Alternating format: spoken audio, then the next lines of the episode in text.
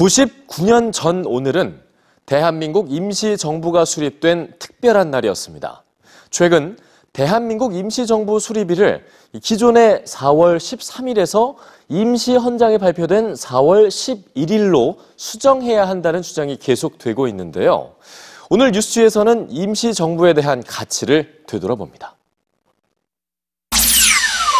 세계적인 신문 뉴욕타임즈.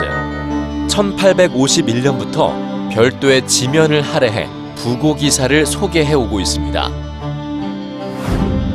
세계 각국의 리더, 예술가, 과학자, 스포츠 선수 등 20만 명의 부고를 알려왔는데요. 얼마 전에 특별한 부고 기사가 실렸습니다. 98년 전에 사망한 조선인 여고생 유관순의 부고 기사였습니다. 일제강점기에 다른 사람들이 자유로워질 수 있도록 자신의 자유를 희생한 위대한 젊은 여성이라며 간과할 수 없다고 평가했는데요. 유관순 열사는 당시 수천만 국민과 함께 독립만세 운동과 3.1 운동에 앞장섰죠. 그리고 이3.1 운동으로 건립된 게 대한민국 임시정부입니다. 타국에서 조국의 독립을 위해 헌신한 대한민국의 뿌리로 알려져 있지만 임시라는 말과 건국절 논란 등으로 그 법통과 가치가 간과되어 왔습니다. 임시 정부가 27년이라는 긴 시간 동안 일제 핍박과 추격을 피해가며 독립운동을 펼쳤던 중국.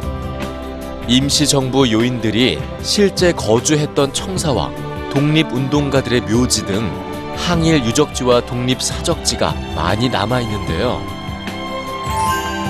하지만 타국의 유적인 만큼 중국 정부의 보존과 관리가 소홀하게 이루어지고 있는 게 현실입니다.